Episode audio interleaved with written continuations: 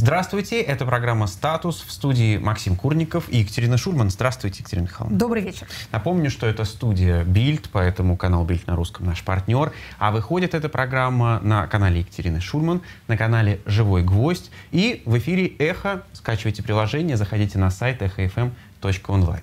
Ну а мы переходим к нашей первой рубрике. Как всегда, нынче много не новостей, но событий. Не новости, но события. Пожалуйста. Наши с вами не новости, но события продолжают нас радовать действительно своим разнообразием и одновременно своей, я бы сказала, континуальностью. То есть мы с вами имеем дело с длящимися процессами. Последний раз я слышал это слово Дмитрия Сергеевича Пескова. Вместе со словом субстантивность. Ну, где теперь мы, а где Дмитрий Сергеевич Песков? Остается только как это вздыхать и о былом воспоминать. А, Бог бы с ним. А, Значит, смотрите, мы с вами следили за ходом частичной мобилизации, за ее правовым оформлением, за ее фактическим исполнением. И мы с вами также прошлую программу практически целиком посвятили объяснению, или, точнее говоря, попыткам понять градации нашего разнообразного и тоже такого, м, я бы сказала... Гибридного. Гибридного, весьма а, военного положения, которое, кстати, как я заметила, в официальных источниках и в лоялистских медиа теперь называется не военным положением, а различными мерами по обеспечению региональной безопасности. Вот, вот это такое Изящно. теперь. Весьма. А что у нас произошло за прошедшую неделю, в чем мы теперь с вами стараемся как-то разобраться? У нас было несколько, я бы сказала, повторяющихся настойчивых объявлений о том, что э, частичная мобилизация завершена, что она закончена.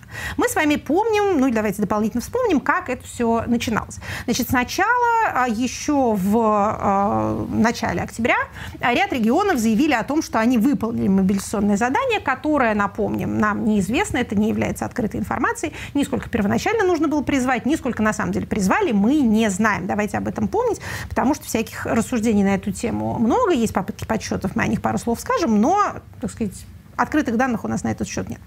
А, Итак, ряд регионов объявил о том, что они с этим заданием а, справились. Потом наиболее торжественное объявление было сделано мэром Москвы, который сказал, что все, не просто мобилизация а, закончена в Москве, а все повестки сгорают, э, военкоматы превращаются в тыквы. Вот, так сказать, граждане, а, выдыхаем, все самое страшное позади. А затем Соответствующее объявление было сделано уже и президентом Верховным главнокомандующим на встрече с министром обороны. Чего по-прежнему у нас с вами нет, и вокруг чего мы слышим разнообразные э, официальные и полуофициальные разговоры, у нас нет никакого указа о завершении частичной мобилизации. Напомню, что она была объявлена 21 сентября указом президента. А он вообще нужен? Вот. Это вопрос, который задается и который, я бы сказала, дебатируется. А дошли эти дебаты до того, что сам, собственно, президент Российской Федерации, да, на э, одном из последних своих публичных появлений сказал, что, ой, а мне в голову не приходило, что, оказывается, указ нужен, ну, я там с юристами а, посоветуюсь. Интересно, что они ему скажут. Э, Юристы в его э, понимании это, я думаю, ГПУ, а Главное правовое управление администрации президента, которое, собственно, э, Я занято... как историк на ГПУ немножко другое думаю. А, ну хорошо, раньше оно называлось ГГПУ, Главное государственное правовое управление, чтобы, видимо, не, не пугать всех дополнительно этой аббревиатурой. Это вот Лариса Игоревна Брычева, великая э, оформитель всего э, правового творчества. А Кремля на протяжении последних уже, наверное, 15, больше, чем 15 лет. А вот интересно, что они ему скажут, потому что, например, э, сенатор Клишес, другой наш любимец, он сказал, что не нужно никакого указа. А почему? Собственно говоря, ничем он свою позицию не аргументировал. Значит, давайте посмотрим на а, правовую рамку происходящего. Указ э, объявляет о начале частичной мобилизации и, э, так сказать, определяет ее параметры, не определяя ее сроков. Тем не менее, в указе, например, есть пункт 4, в котором сказано, что что тут происходит до окончания периода частичной мобилизации. Например, до окончания периода частичной мобилизации все контрактники, люди, подписавшие контракт с вооруженными силами, не могут уволиться по своей инициативе. То есть они лишены права этот контракт разорвать. Следовательно, у частичной мобилизации есть некий период, и этот период должен закончиться. Каким образом постулируется окончание этого периода? Пока, видимо, если мы принимаем официальную версию, то для этого достаточно слова царского. Да? А, Вот, вот как сказали по телевизору, так, наверное, оно и будет. В принципе, то, что одним документом, правовым документом одного типа было начато, им же должно быть и закончено. То есть, если мы верим, что слово президента достаточно, чтобы мобилизация считалась оконченной. Это значит, контрактники могут теперь увольняться. На этот вопрос вообще никому никакого ответа а, не дадено. То есть, понимаете, действительно на эту частичную мобилизацию завязано много чего, не только сама мобилизация, а еще ряд других процессов. А, значит, что это все означает, что называется, де-факто? Это тоже уже, я так думаю, э, все более или менее догадались. Значит, с 1 ноября начинается призыв, регулярный осенний призыв на военную службу, призыв срочников. Он продлится два месяца. В прошлые годы он длился три месяца и начинался на месяц раньше. То есть очевидным образом а, сокращение срока призыва связано с необходимостью проведения этой самой мобилизации. Две такие процедуры невозможны, неисполнимы одновременно ни для гражданских администраций, ни для военкоматов. Поэтому они должны сделать, что называется, паузу и сосредоточиться на призыве. Давайте мы здесь сделаем небольшую паузу тоже. И сосредоточимся да, на сосредоточимся на рекламе. Хорошо. Но перед этим я прочитаю вам шуточную новость от агентства «Панорама». Рязанский военком, двоеточие, окончание мобилизации не означает ее прекращение. Вот тут мы... Мудро. в общем, Мудро. мы- Напомним, дорогие слушатели, «Панорама» — это э, юмористическое э, информационное агентство. Но я, в свою очередь, напомню, что многое из того, что они писали потом, сбывалось. Обычно Мы- они опережают действительность месяца на два. Да. Это правда. Ну, мы сейчас посмотрим рекламу, сразу после этого вернемся в студию. Итак, мы продолжаем, посмотрели рекламу, а теперь продолжаем о мобилизации. Возвращаемся к нашей загадочной мобилизации и ее, так сказать... э, Шрёдингера. Да, волновой или корпускулярной а, природе. Итак, а, начало осеннего призыва. Призыв продлится два месяца. По указу президента, который был издан еще осенью, более ранней осенью, скажем так, необходимо призвать 120 тысяч человек. Это число не рекордное. а, Это даже несколько меньше, чем в, призывалось в предыдущие годы.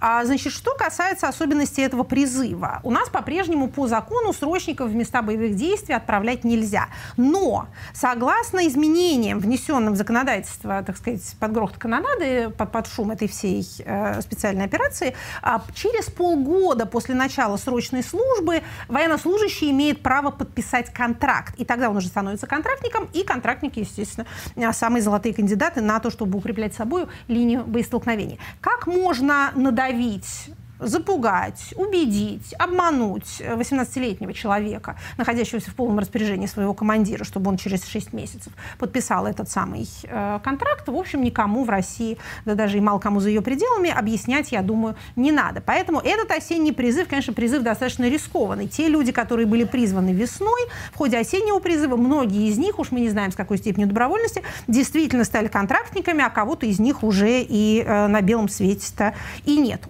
Но, значит, если вы, дорогие слушатели, строили какие-то свои планы, исходя из мобилизации и ее окончания или прекращения или приостановления. Значит, что тут с практической точки зрения, а, как мне кажется, полезно знать? А мобилизация не окончена. Ничто не помешает Министерству обороны в любой момент ее возобновить. Тот правовой режим, в котором происходит мобилизация, продолжается, он не завершен.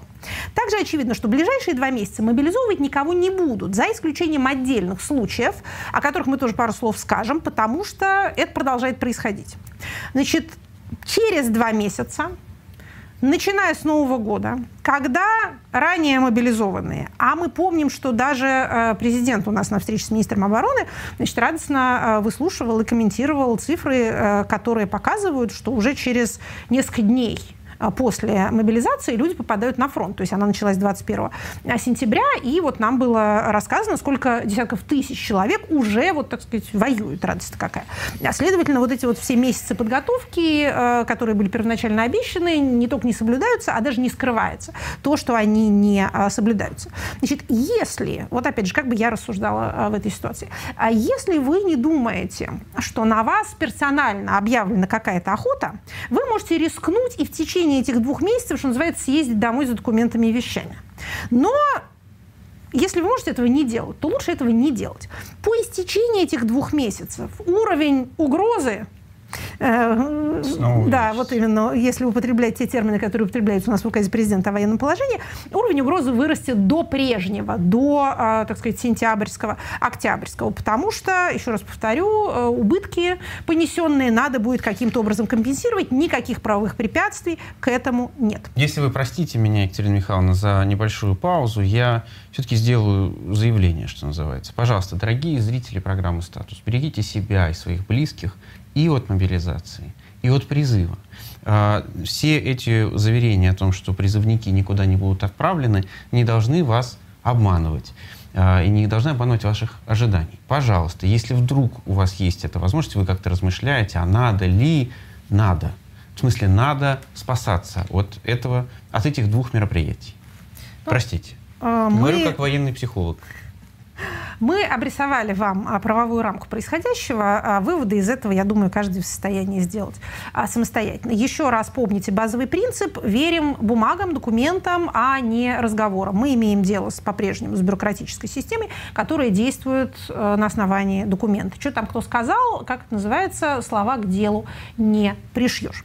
Итак, мы обещали сказать несколько слов о продолжающихся, так сказать, э, хватаниях и мобилизационных мероприятиях уже после того, как, например, и на уровне региона было объявлено об окончании э, мобилизации, и на уровне федеральном вот уже президент нам все это пообещал. Ну, например, вот есть удивительные события, которые происходят в Хабаровске. Там депутатов Хабаровской городской думы э, срочно мобилизуют, потому что они, э, значит, голосовали э, неправильно и не вышли из зала, не воздержались от голосования, как это сделала, например, Единая Россия. Шесть депутатов хабаровских таким образом, значит, вот подверглись этой самой мобилизации. А более того, один из них сообщил, что ему были вручены две повестки на 7 и 14 ноября.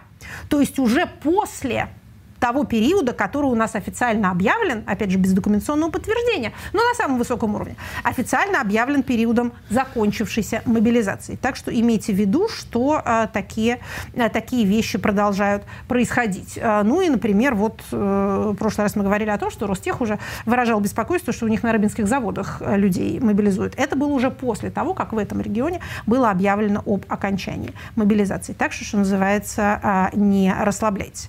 Хабар Хабаровск вообще у нас э, вольный город и регион, э, что называется, непростой сейчас. Э, судят их губернатора, поэтому к ним может быть какое-то особое внимание. Считается, что вольницы там еще не окончательно разгромлены. Ну, кстати, я должна сказать, дорогие хабаровские наши слушатели, те, кто вас, так сказать, как вам кажется, сейчас успешно разгромил и вообще рассеял по лицу земли, им сейчас самим не очень-то хорошо. Поэтому, что называется, не теряйте связи друг с другом. Те навыки, которые вы обрели в процессе вашей мирной протестной кампании, они могут вам э, в обозримое время пригодиться. А переходим к Переходим к радостям военного положения. Значит, вот у нас оно немножко позабылось, потому что а, о нем было объявлено, указ был опубликован, но вроде как ничего такого не произошло. Из дома выходить не запретили и даже а, не закрыли границы.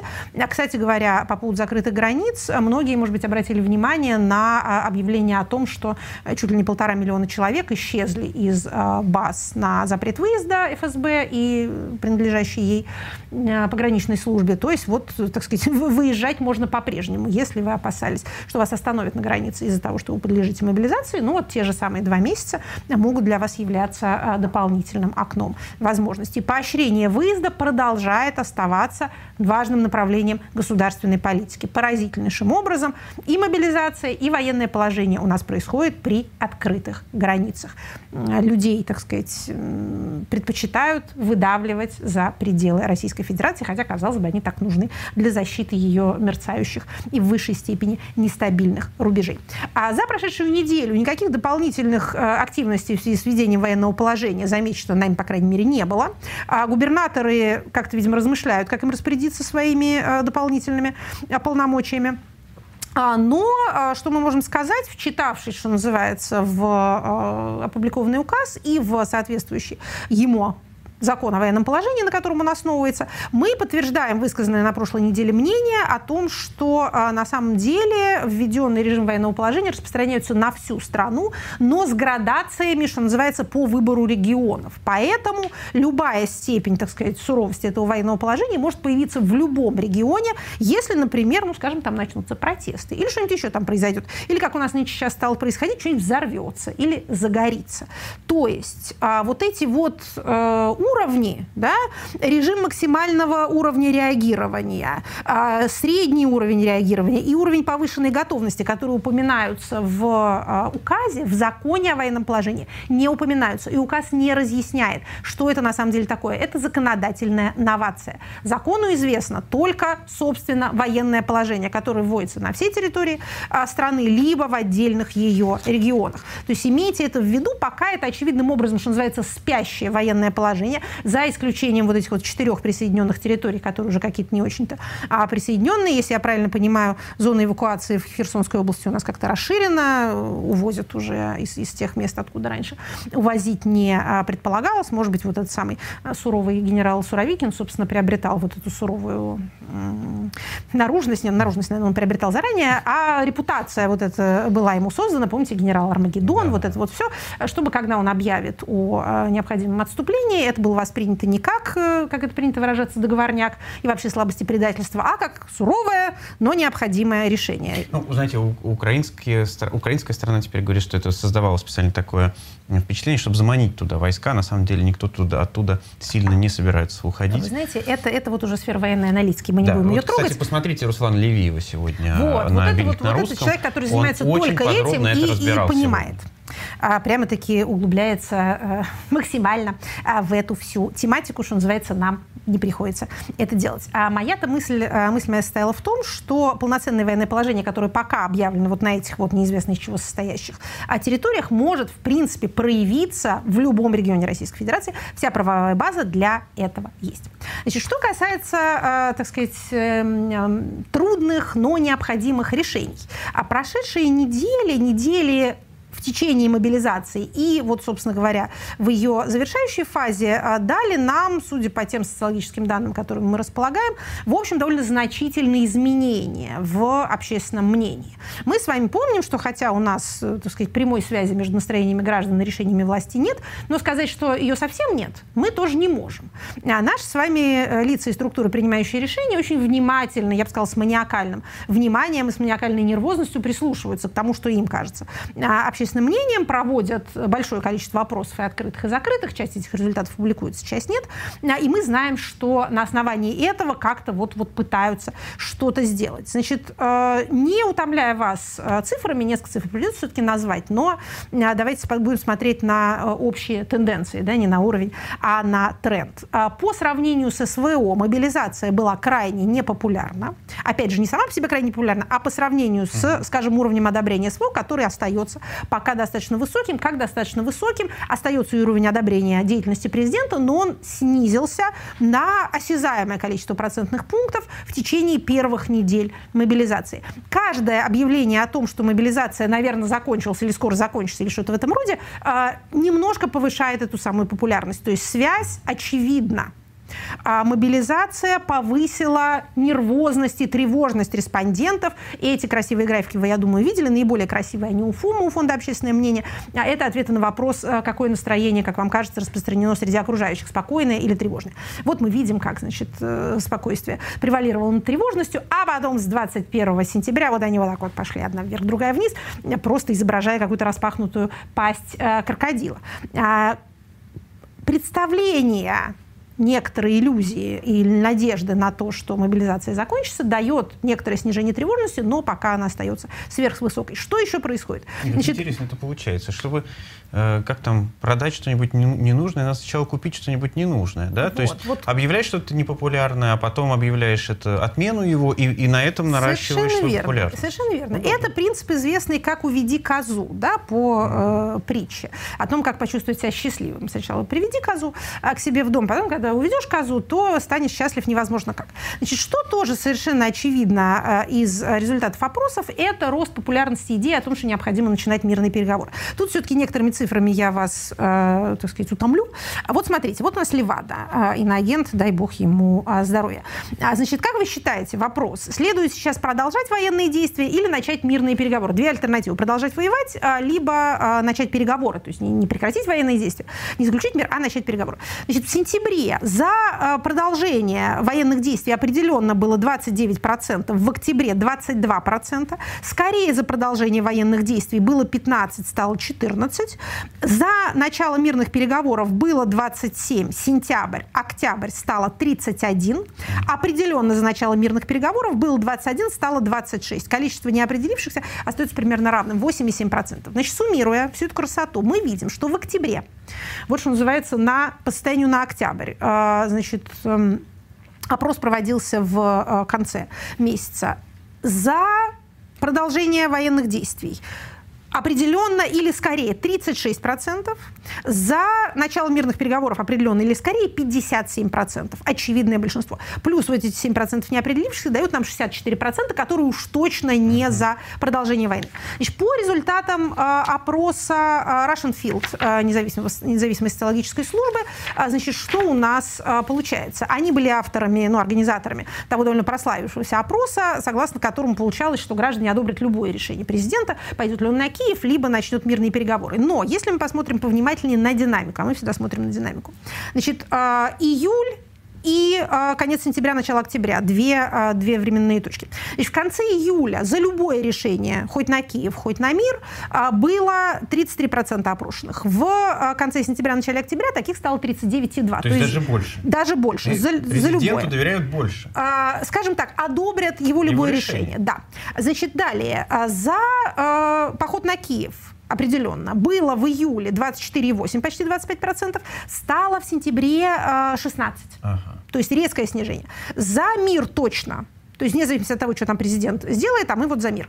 А, было 22 а, с половиной, стало 26,8, почти 27%. То есть есть рост. А, значит, затрудни, затруднившиеся а, затруднившиеся насчет похода на Киев среди тех, кто за мир, их стало немножко больше. То есть те, кто, в принципе, за мир, то есть, а если президент на Киев пойдет? Они говорят, тогда не знаем. И затруднившиеся по поводу мира, те, кто, за, те, кто э, за поход на Киев, в принципе, их стало почти в два раза. Больше было 2,8, стало 4%. То есть, смотрите, что у нас получается? А, у нас получается, что граждане хотят скорее мира, но хотят, чтобы он был, так сказать, достигнут э, тем же президентом, который начал специальную военную операцию. Эта обязанность делегирует делегируется по-прежнему руководству страны. А больше среди сторонников мира женщин, значит, 84% женщин а, среди опрошенных поддержали бы а, мирное соглашение. А, и а, переход к мирным переговорам поддерживают 52% женщин. Это две немножко разные вещи. То есть, понимаете, мирные переговоры, они как бы могут закончиться много чем, а вот, вот прям подписание мирного соглашения, это поддерживается а, большим количеством людей. Вообще, как нетрудно догадаться, женщины по опросам гораздо миролюбивее мужчин. Они реже поддерживают мобилизацию, они реже говорят о том, что надо продолжать то, что происходит, причем разница довольно, довольно большая. Чаще считают, что надо переходить к мирным переговорам, меньше поддерживают поход на Киев и э, больше, больше поддерживают э, подписание мирного соглашения. Значит, что мы видим, э, так сказать, отражающие эти тенденции общественного мнения в поведении наших, так сказать, decision-мейкеров? Ну, не заходя особенно двумя ногами на чужую экспертную территорию, в общем, нельзя не чувствовать как-то, что российское руководство везде, где только открывает рот, везде говорит о том, как замечательно было провести переговоры, но почему-то противоположная сторона никак переговариваться а, не желает. Конечно, соблазн свою, ну, такую вот не то чтобы растущую а популярность поддержать, выступив миротворцем, чего люди явно хотят и что они воспримут прям-таки с э, эйфорией, если это не будет сопровождаться, например, там, отдачей Крыма. Я уже очень подозреваю, что все остальное, а, в общем, э, российскому общественному мнению в достаточной степени безразлично. Если в этом мирном соглашении будут какие-то гарантии, что там, не знаю, население э, Донецких и Луганских областей прям поголовно не расстреляют, то это будет воспринято россиянами как, как достаточные, как достаточные, да, э, гуманитарные э, российские достижения. Насколько это, что называется, хорошо для России, нужно для мира, это вопрос второй. Мы тут высказываем свои гипотетические предположения, рабочие, можно сказать, версии. Но, что называется, будем следить за этим же направлением. То, что риторика сменилась, это очевидно. А то, что теперь у нас целью специальной военной операции является, а, во-первых, защита Донбасса, который тоже, мы с вами помним, какой-то полезный термин, да, где он находится, каковы его границы, никто этого не знает. А вторая цель а, – это чтобы в Крыму вот не отключали. Вот такие у нас скромные коммунальные задачи, а отнюдь не э, возвращение НАТО к границам 97 года, не какое-то новое соглашение о разделе мира, это все уже э, позабыто. В общем, что называется, интересно, что об этом думают э, все остальные участники процесса. А мы же с вами продолжаем смотреть на то, что происходит внутри Российской Федерации, и интересует нас э, законотворчество военного времени. Наступившая неделя является региональной, мы немножко отдохнем от творчества Государственной Думы, но за прошедшую неделю они успели нас много чем порадовать. Значит, во-первых, подтвердился тезис, который мы в одном из прошлых выпусков а, высказывали, о том, что депутатам не позволено определять, кого мобилизуют, кого не мобилизуют. Помните, были разговоры о том, что давайте мы законодательно определим, что многодетных отцов, значит, нельзя а, мобилизовывать, что, а, значит, вот отцов детей инвалидов нельзя мобилизовывать. Это все, точнее говоря, ничто из этого не оказалось закреплено в законе. Такого рода вещи регулируются только указаниями Генштаба, а указания Генштаба для служебного пользования. Это все абсолютно не публично. Был даже такой забавный эпизод, когда депутат Нина Останина, председатель комитета по а, вопросам семьи, сказала, что у нее был разговор с Министерством обороны, и ей там сказали, что вы, пожалуйста, значит, в закон это все не вписывайте, не надо. Мы сами решим. Но мы, э, значит, дадим отсрочку не только отцам трех несовершеннолетних детей, но и отцам двоих детей с беременной женой и отцам детей-инвалидов, а вне зависимости от того, сколько их, гуманность. сколько их штук. Гуманизм на марше, да, совершенно верно. В тот же день, значит, выступил зам министра обороны э, Николай Панков и сказал, что он не разговаривал с Ниной Останиной ни по телефону, ни лично, вообще, знаете, ее не знает, и никаких такого рода директив э, в... И после ковида теряет память. Оч- очевидно. Некоторые... Да, кто-то, кто недавно объяснял это, э, какие-то свои странные заявления именно, именно этим. Хорошая отмаза, я вам хочу сказать. По итогам ковида вообще буквально ничего не помню. Тут помню, тут не помню. А, так вот, значит, это был такой вот, так сказать, пример мелкий, но характерный того, что у Государственной Думы нет субъектности в этой области, и действительно тот переход или возвращение к указанному праву, о котором мы также говорили, когда а, изменения вносятся в законодательство указом президента, а не решениями Государственной Думы, не изменением федерального законодательства, это, в общем, продолжается. Также смутно было объявлено и само военное положение.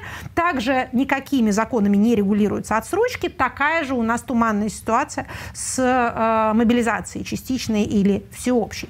Это, конечно, делается, видимо, для того, чтобы иметь максимальную свободу рук президенту и э, иным органам исполнительной власти и силовым структурам, но это, что называется, идет в разрез с политическими практиками предыдущего периода. Значит, что еще у нас в Государственной Думе то ли принимается, то ли не принимается? А, мне кажется важным об этом сказать, потому что тут много, так сказать, много разговоров, много недопонимания. Значит, из принятого в третьем чтении принят закон, а, который регулирует статус добровольцев. Они приравнены к контрактникам. А это не легализует частные военные компании, вопреки э, распространенному представлению. Но а это скорее отдает этих самых добровольцев в распоряжение Министерства обороны. То есть тут скорее видна попытка как-то инкорпорировать эти все вольные отряды, эту нашу, так сказать, феодальную конницу и пехоту как-то в все-таки официальные структуры. Это вот то, что было принято а, в третьем чтении. Ну и это... кому они подчиняются? Министерству обороны? Они должны подчиняться Министерству обороны наравне с контрактниками. По статусу они приравнены угу. к военнослужащим Понятно. по а, контракту. Значит, по идее, это должно касаться вот этих вот загадочных батальонов имени Александра Невского или кого-нибудь еще, а Салавата Юлаева, да, а, которые до этого действовали на основании вообще, что называется, не пойми э, чего. Тут можно усмотреть некоторое подражание а, украинским правовым практикам, потому что там вот эти вот все батальоны, а, имеющие зловещую станинскую репутацию в Российской Федерации, они сначала были батальонами действительно добровольческими, а потом стали подразделениями ВСУ. Это, в общем, процесс, что называется, нормальный, если вам удается его не только в закон внести, но и на практике реализовать. А далее Государственная Дума в третьем чтении чтении одобрила законопроект, который допускает мобилизацию лиц с судимостью за тяжкие и особо тяжкие преступления. Это, а, это значит когда-то судимых или в данный момент отбывающих срок? Ничего подобного. Значит, тут тоже, мне кажется, важно, важно это разъяснить. Многие восприняли это так, что вот эти вот дикие практики набора осужденных в колониях и вывоза их потом неизвестно куда, откуда они большей части не возвращаются, теперь это как-то задним числом легализовано. Ничего подобного. Это продолжает быть совершенно незаконным. Кстати говоря, несмотря на все окончания или приостановки мобилизации, набор э, заключенных по колониям продолжается. География этих наборов расширяется. Тут я вас отсылаю И к... за пределы России в том числе. Ну, мы с вами про это говорили, да, Да, что в. Туркменистане говорят, э, тоже вот стали а, как-то забирать оттуда людей. А я тут отсылаю вас к организации «Русь сидящая», которая профессионально этим занимается и обладает максимально подробной по этому поводу информацией. Со своей стороны только скажу, что никаких правовых оснований лицу, отбывающему наказание, находиться где-то, кроме своей колонии, нет и быть не может. Если он выходит за ее пределы, это побег или похищение. Иной правовой квалификации не существует. Значит, что, собственно, приняла в третьем чтении Дума? А, она сняла ограничения на мобилизацию для людей с судимостью. Судимость – это статус человека, отбывшего наказания. То есть он отсидел или там, не знаю, штраф заплатил, вышел, у него судимость, не снятая, не погашенная судимость за тяжкие, особо тяжкие преступления. Что такое тяжкие, особо тяжкие преступления? Ну, тут большой, э, так сказать, э, ассортимент. Убийство, нанесение тяжкого вреда здоровью, изнасилование, похищение, кражи в особо крупном размере, разбой, грабежи, наркоторговля, например, а, продажа оружия. А, В общем, много интересных составов. Кого нельзя по-прежнему мобилизовывать? Нельзя. А, Осужденных за преступления против половой неприкосновенности несовершеннолетних, за террористические преступления по а, статьям о госизмене и шпионаже и, внимание, по экстремистским статьям. Значит, убийц можно, насильников можно, разбойников занимавшихся вооруженным грабежом можно, а людей, которые там, например, нарушали а, правила организации проведения массовых мероприятий, их нельзя. Не то чтобы я жалею, что, например, Константин Котов, там, не дай бог, э, мог бы быть, э, или другие пострадавшие по Дадинской статье, могли бы быть мобилизованы. Что называется, указываем на расстановку а, приоритетов. При этом, кстати, что интересно, например, у нас с 1 марта 2023 года а, лицам с судимостью по а, ряду вот этих вот статей запрещено эм, оказывать услуги в сфере пассажирских перевозок. В такси нельзя работать, проще говоря. То есть, ну, действительно, думает обыватель, что это я в такси сяду, а там человек, который, например, там за кражу отсидел. А если этот человек получает не руль в руки, а автомат, и пулемет, и гранатомет, то это значит нормально. И это, в общем, вполне допустимо. Но еще раз повторю, речь идет о мобилизации людей, которые отсидели, отбыли наказание и вышли. А далее. Было еще а, много шума по поводу того, что «Единая Россия» якобы ну, сказать по-английски, allegedly, по-русски нет такого нейтрального термина, по утверждениям, а, вносит законопроект э, об уголовной ответственности за уклонение от мобилизации. Мы с вами помним, что у нас было одно на всю страну уголовное дело против человека, который, а, получив повестку, никуда не пошел, и это дело было закрыто прокуратурой, и более того, а, там следователь получил предписание о неполном служебном соответствии, зачем он так себя ведет. У нас можно только судить за уклонение от призыва, но не от мобилизации. Так вот, говорили, что «Единая Россия» внесет какой-то такой законопроект. Откуда мы это знаем? Об этом рассказал а, депутат Валуев а, в интервью газете «Известия». Депутат Валуев, в общем, достаточно статусный а, депутат. Он зампредседателя комитета по безопасности, он проработал всю жизнь в структурах прокуратуры, а также был заместителем губернатора Тюменской области. В общем, человек не последний. Он сказал, что вот такой вот мы хотим сделать штуку. При этом в базе Думской ничего нет, ничего не внесено.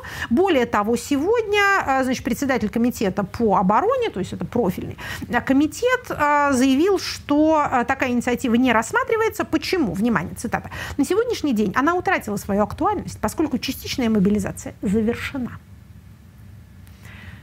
Она не завершена, знаем мы, она может быть приостановлена. Поэтому мы можем ожидать такого рода инициатив. Но сейчас у нас продолжается, так сказать, энергичная рассылка сигналов со стороны официальных лиц о том, что никакой ответственности за уклонение от мобилизации нет, и вообще идите вы, дорогие граждане, на все четыре стороны. То есть появление недовольных и недобровольно призванных в рядах вооруженных сил, в общем, опасаются. Ну, опасаются, может быть, не без причины такие эпизоды, как расстрел э, на полигоне, где тренировались э, мобилизованные в Белгороде. В общем, говорят о том, что люди, которые даже пошли, может быть, как им казалось, добровольно, э, когда они недовольны тем, что с ними уже там э, происходит, они могут реагировать по-разному, особенно учитывая, что у них в руках оружие. А пару слов скажем о том, как у нас с открытостью и закрытостью заседаний Государственной Думы. В прошлый раз мы по этому поводу значит, э, выражали какое-то беспокойство. Значит, что у нас теперь? Какой теперь новый порядок э, работы Думы в период СВО? Значит, вроде как это решение Совета Думы, которое было как-то узаконена палатой, очевидно, путем внесения изменений в регламент, но об этом не знаем. Почему? Потому что теперь у нас значит, в закрытом режиме всегда обсуждается повестка, то есть начало пленарного заседания, когда обсуждаются вопросы, выносящиеся на обсуждение, у нас теперь всегда бывают закрыты. Почему? Казалось бы, ну, самая невинная часть, да, какой вопрос рассматриваем, в каком порядке. Но именно в этот момент депутаты делают всякие политические заявления. И даже учитывая, что у нас в Думе вроде как ни одна мышь оппозиционная не проскочила, все люди проверенные, все букву Z себе на всех местах э, нататуировали, э, ленточками разными обвязались, все поддерживают, что только можно, на фронт ездят. Но все равно как-то беспокойно показывать их э, широкой публике. Значит, далее. Пленарные заседания на внешний контур не транслируются и видеозаписи не выкладываются. Мы с печалью об этом говорим, это нарушение давней думской традиции. У нас всегда были видеозаписи обсуждения различных вопросов, и мы очень гордились степенью открытости нашего парламента, который, по крайней мере, если был недоступен для гражданского влияния, то хотя бы был доступен для а, изучения. Теперь и этого нет. Значит, Повестка закрыта всегда. А, отдельные вопросы могут закрываться, если палата так решит. Трансляция идет внутри здания на внутренние мониторы. То есть вот сидящие в аквариуме...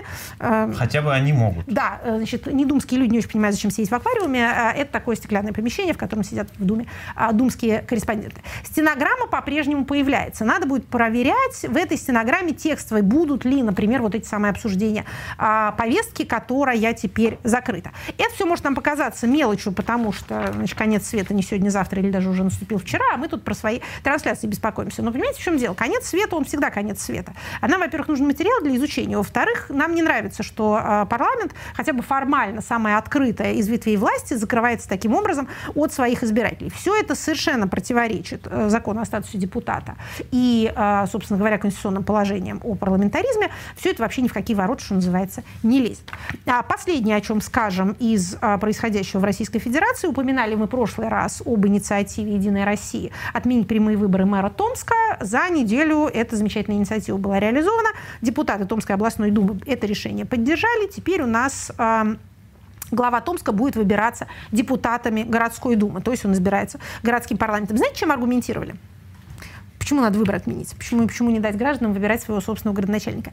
Объяснили низкой явкой избирателей на прошлых выборах. Дорогие граждане, значит, пока вас еще пускают на избирательные участки, пожалуйста, приходите туда. Хитро. Не размышляйте, э, это имеет последствия, не имеет. Имеет имеет. Значит, томские мэры, прямо надо сказать, люди не самые счастливые и удачливые. Последний избранный мэр Томска находится в колонии с июля. Да и до этого, в общем, Да, и до этого тоже были. они садились очень хорошо. Мэров вообще сажают э, просто как э, пироги в печь. Это одна из самых сажаемых категорий э, у нас государственных служащих и избранных лиц. Но перечислим в нашем эфире оставшиеся столицы субъектов федерации, где еще избирают мэров напрямую. Это Абакан, Анадырь, Новосибирск, Хабаровск, еще один привет Хабаровску, угу. Якутск и Улан-Удэ. Их осталось всего шесть. Все это напоминает известный роман Агаты Кристи. Восток, Восток. Восток и Север. Э, дальние регионы. Значит, э, граждане, жители этих городов, держитесь за э, свои права. Вы в России, так сказать, одни последний. такие остались. Да, вы последний бастион. Нам надо додержать эту традицию, этот, так сказать, уровень политической культуры, дотянуть до того момента, когда именно с возрождения местного самоуправления начнется, собственно говоря, демократизация России. Одновременно у нас два мэра ушли в отставку без объяснения причин. Один это мэр Белгорода, абсолютно воюющего города, столицы регионов, которые мирные жизни уже вообще позабыли, что это такое, э, где и взрывается все время что-то, и свет отключают, и людей отселяют, и дети в школу не ходят. А также мэр Ярославля тоже ушел в отставку. В Ярославле еще, слава богу, пока а, не а, бомбят, но тоже, видимо, что называется, есть причины уходить со своих должностей. Вас об этом тоже оповещаем. Ну, а мы переходим к следующей рубрике по понятиям. Понятие, которое нам сегодня хотелось бы осветить, э, упоминается в последнее время чрезвычайно часто и в самых разных контекстах. Хотелось бы рассказать, что это такое на самом деле. Поговорим мы сегодня о гуманитарной помощи. Что такое гуманитарная помощь? А о военном положении рассказывали, да? О доктрине гарантированного взаимного уничтожения рассказывали. Такие у нас все а, понятия в последнее время веселые и увлекательные. Значит, гуманитарная помощь на этом фоне выглядит, конечно, а, как-то более а, мирно. Итак, что это такое?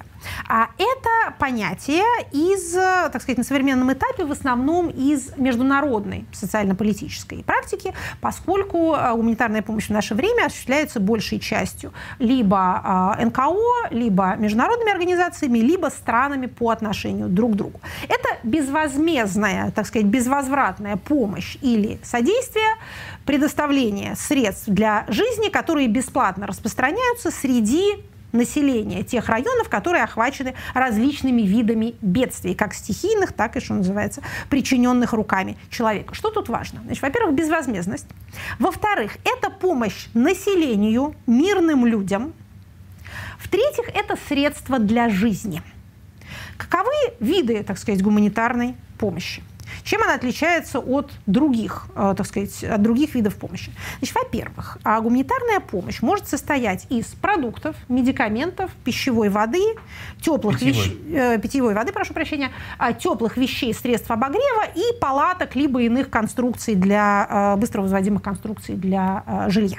Значит, не являются элементом гуманитарной помощи никакие, так сказать, вооруженные средства. Mm системы вооружения, боеприпасы, оборудование, автотранспортные средства и, по выражению Организации Объединенных Наций, или точнее говоря, э, Международного суда ООН, э, иные средства и материалы, которые могут быть использованы для причинения серьезных телесных повреждений или явиться причиной смерти. Но топливо при этом является видом гуманитарной да, помощи. Да, топливо является видом гуманитарной помощи. А взрывчатка, например, не является. Угу. Тепловизоры не являются. Автомобили не являются.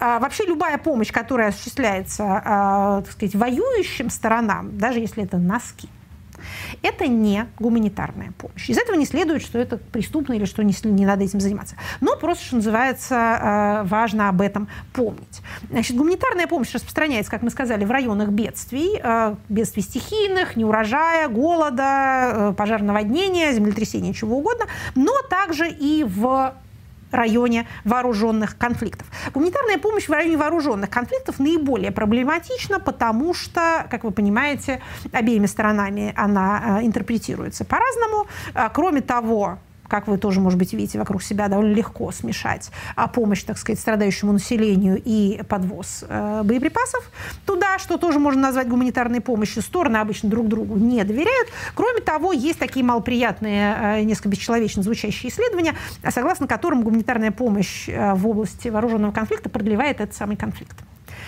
Это очень большой этический вопрос. А, надо ли дать, что называется, воюющим сторонам э, истощить друг друга так, чтобы они прекратили воевать, или надо их подкармливать, чтобы они воевали интенсивнее?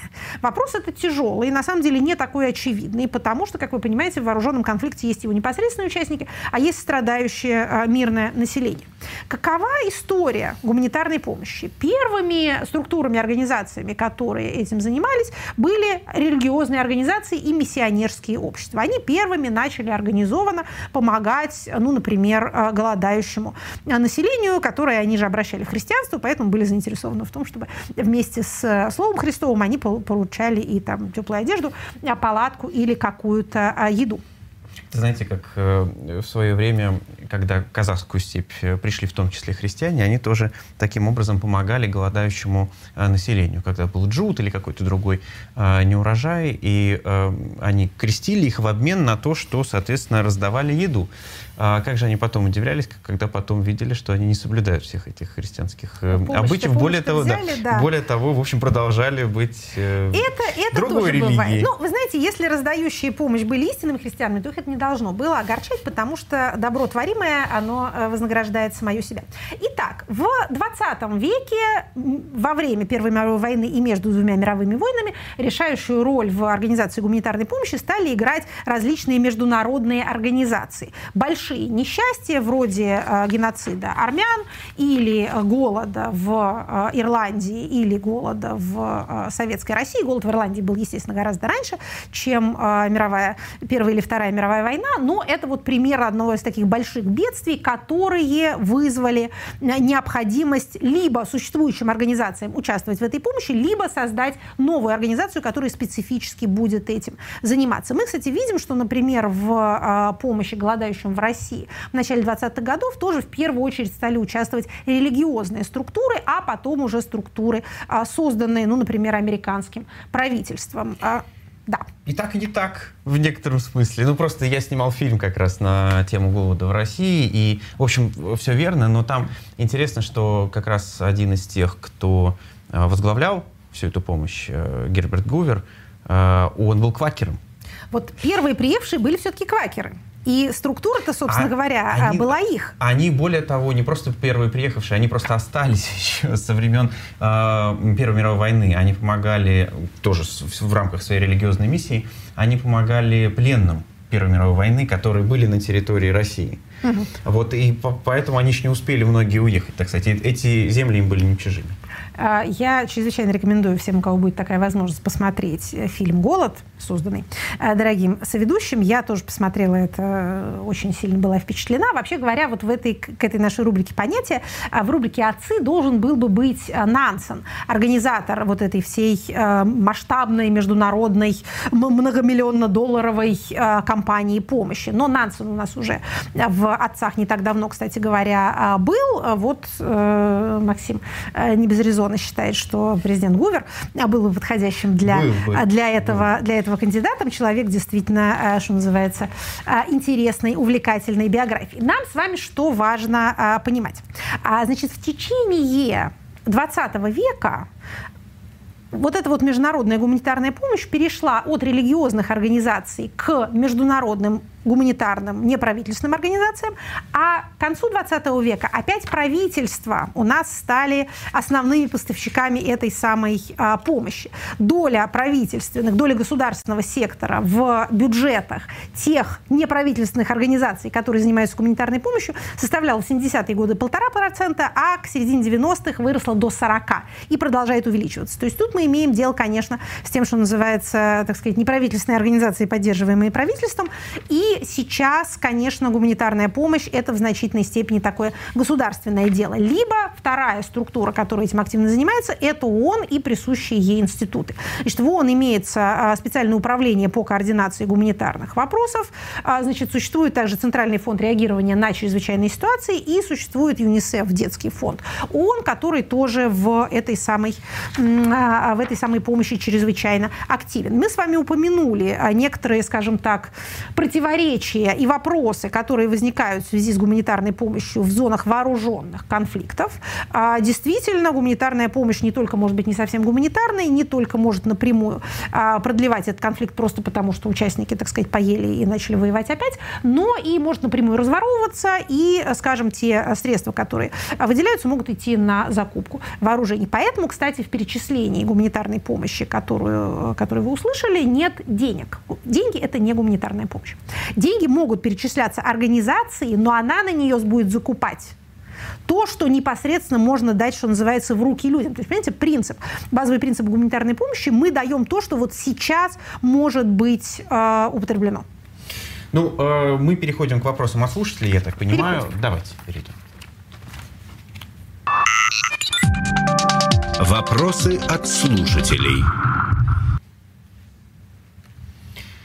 Итак, э, мы, я напомню, собираем вопросы теперь в Твиттере Эхо, в Фейсбуке Эхо и э, на YouTube-канале Бильд на русском. Заходите туда, оставляйте, э, где вам удобней. Либералка в розовых очках в Твиттере спрашивает вас, можно ли назвать принятие новых законопроектов об ЛГБТ грядущими массовыми репрессиями или еще нет?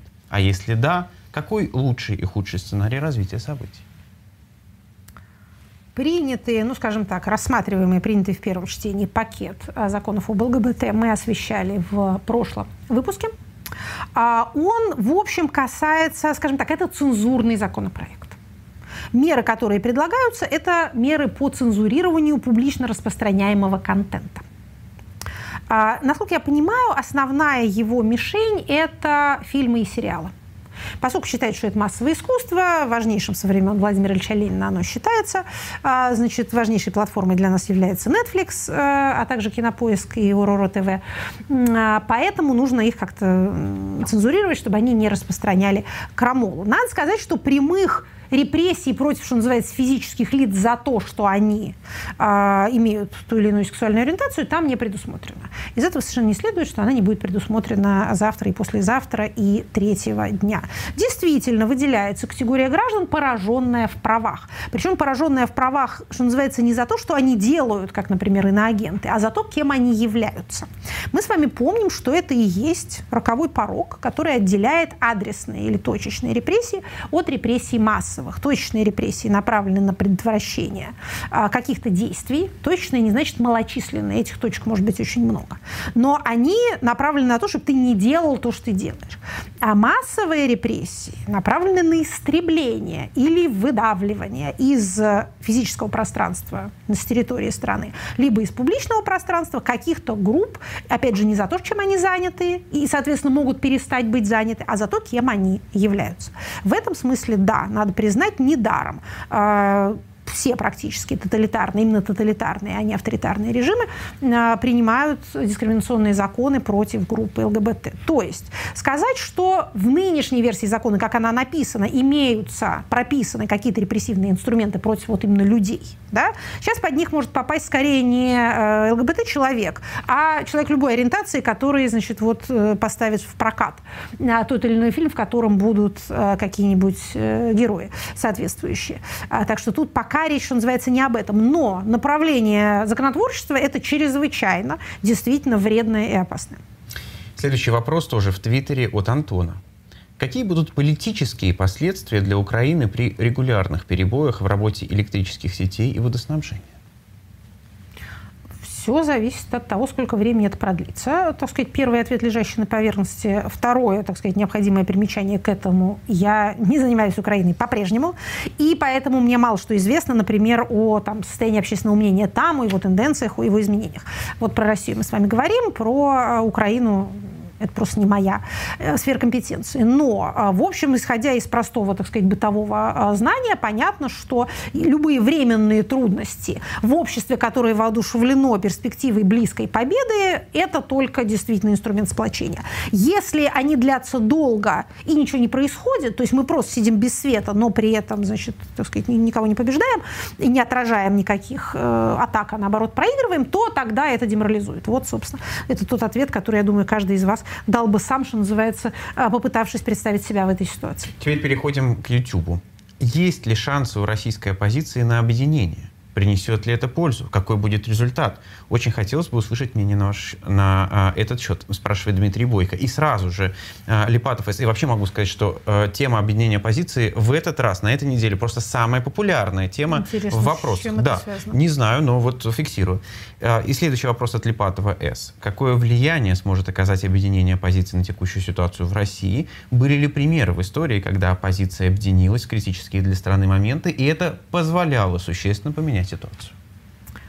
Значит, смотрите, а когда у нас э, задавались такие вопросы, э, что называется, применительно к российской ситуации, к ситуации внутри России, а мы обычно на это говорили, что объединение оппозиции в условиях э, активных политических репрессий просто создаст легкую мишень, и любые такого рода структуры будут уничтожены. Поэтому рассеяние, создание сетевых структур, малое объединение более эффективно в такой ситуации. Это было правдой. Единственная крупная оппозиционная структура с внятной организационной сеткой штабы Навального э, действительно была э, разгромлена в течение 2020-2021 года. Сейчас мы с вами находимся несколько в другой ситуации. В самой России существуют, ну, скажем так, полуподпольные помогающие структуры, которые занимаются вывозом людей, которые занимаются информационным сопротивлением, которые занимаются правовой помощью. Ну, собственно говоря, те, которые занимаются правовой помощью, они никакие не полуподпольные. ОВД-инфо, например, продолжает функционировать, хоть они иностранные агенты, значительная часть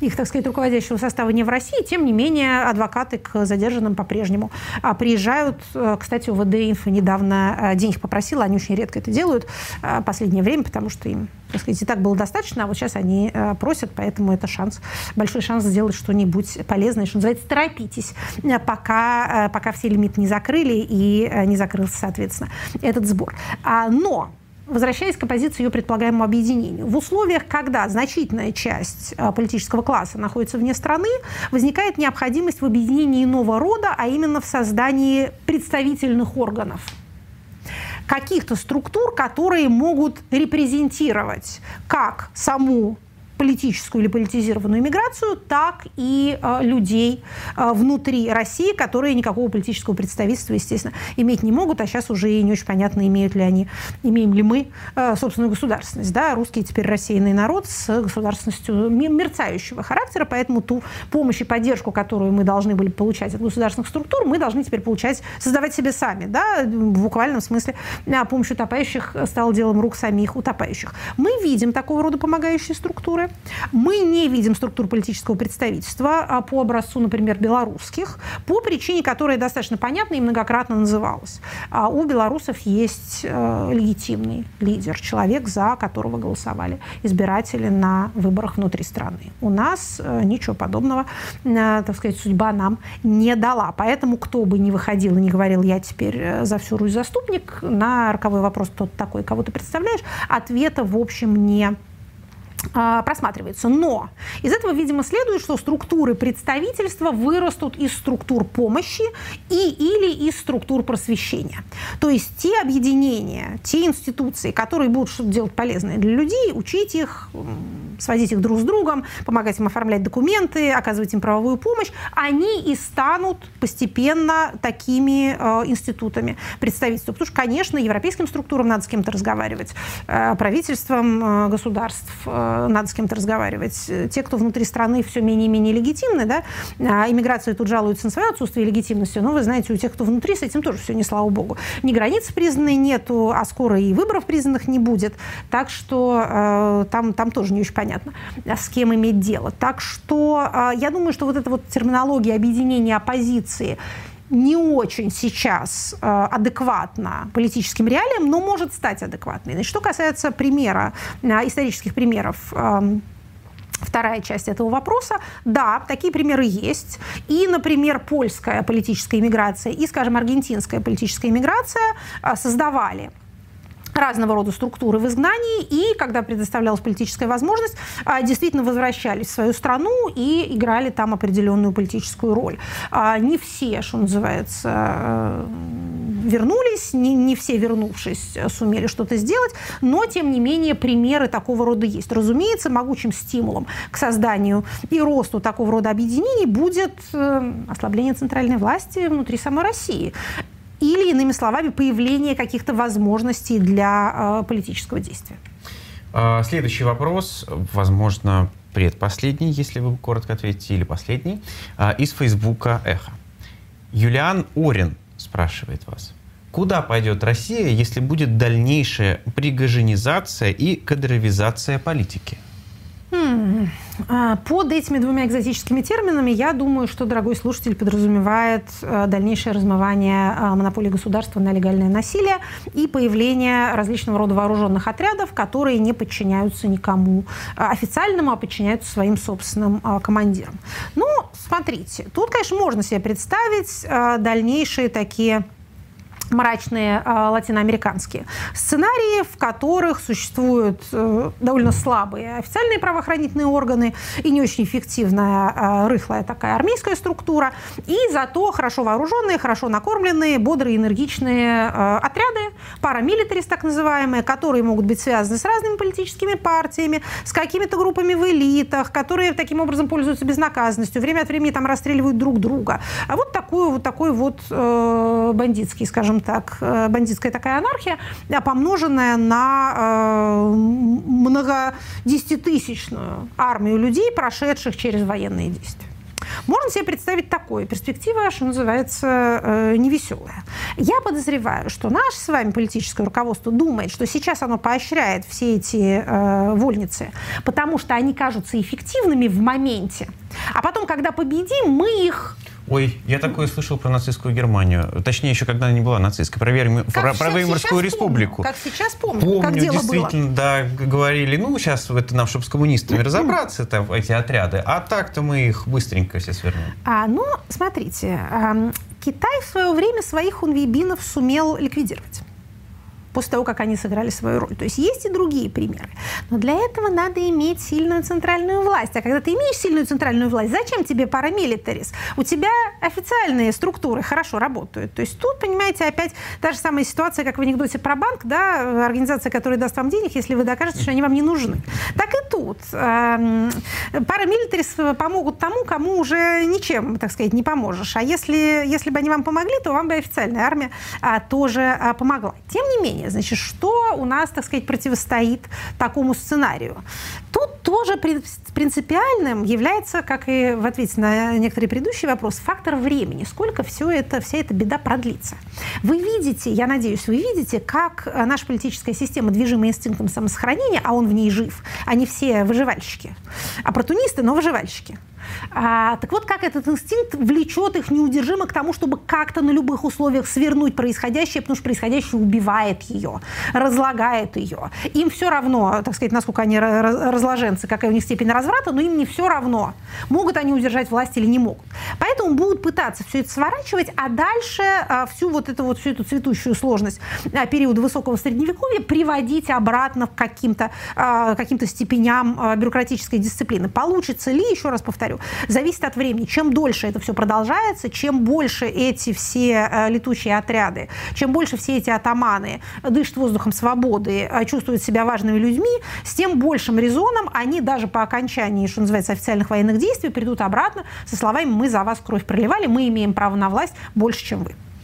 Что здесь можно посоветовать? Только книгу «История российской модернизации» Михаила Давыдова в магазине shop.diletant.media. А, всем лучшим во мне, как говорил писатель Горький, я обязан книгам. Книги – лучший подарок. Вот только это и можем посоветовать. Спасибо большое всем, кто присылал вопросы. Не забывайте, что каждый вторник мы э, снова их ждем для того, чтобы как раз в этой студии их задать. Всем пока. Спасибо. Это была программа Екатерины Шульман «Статус».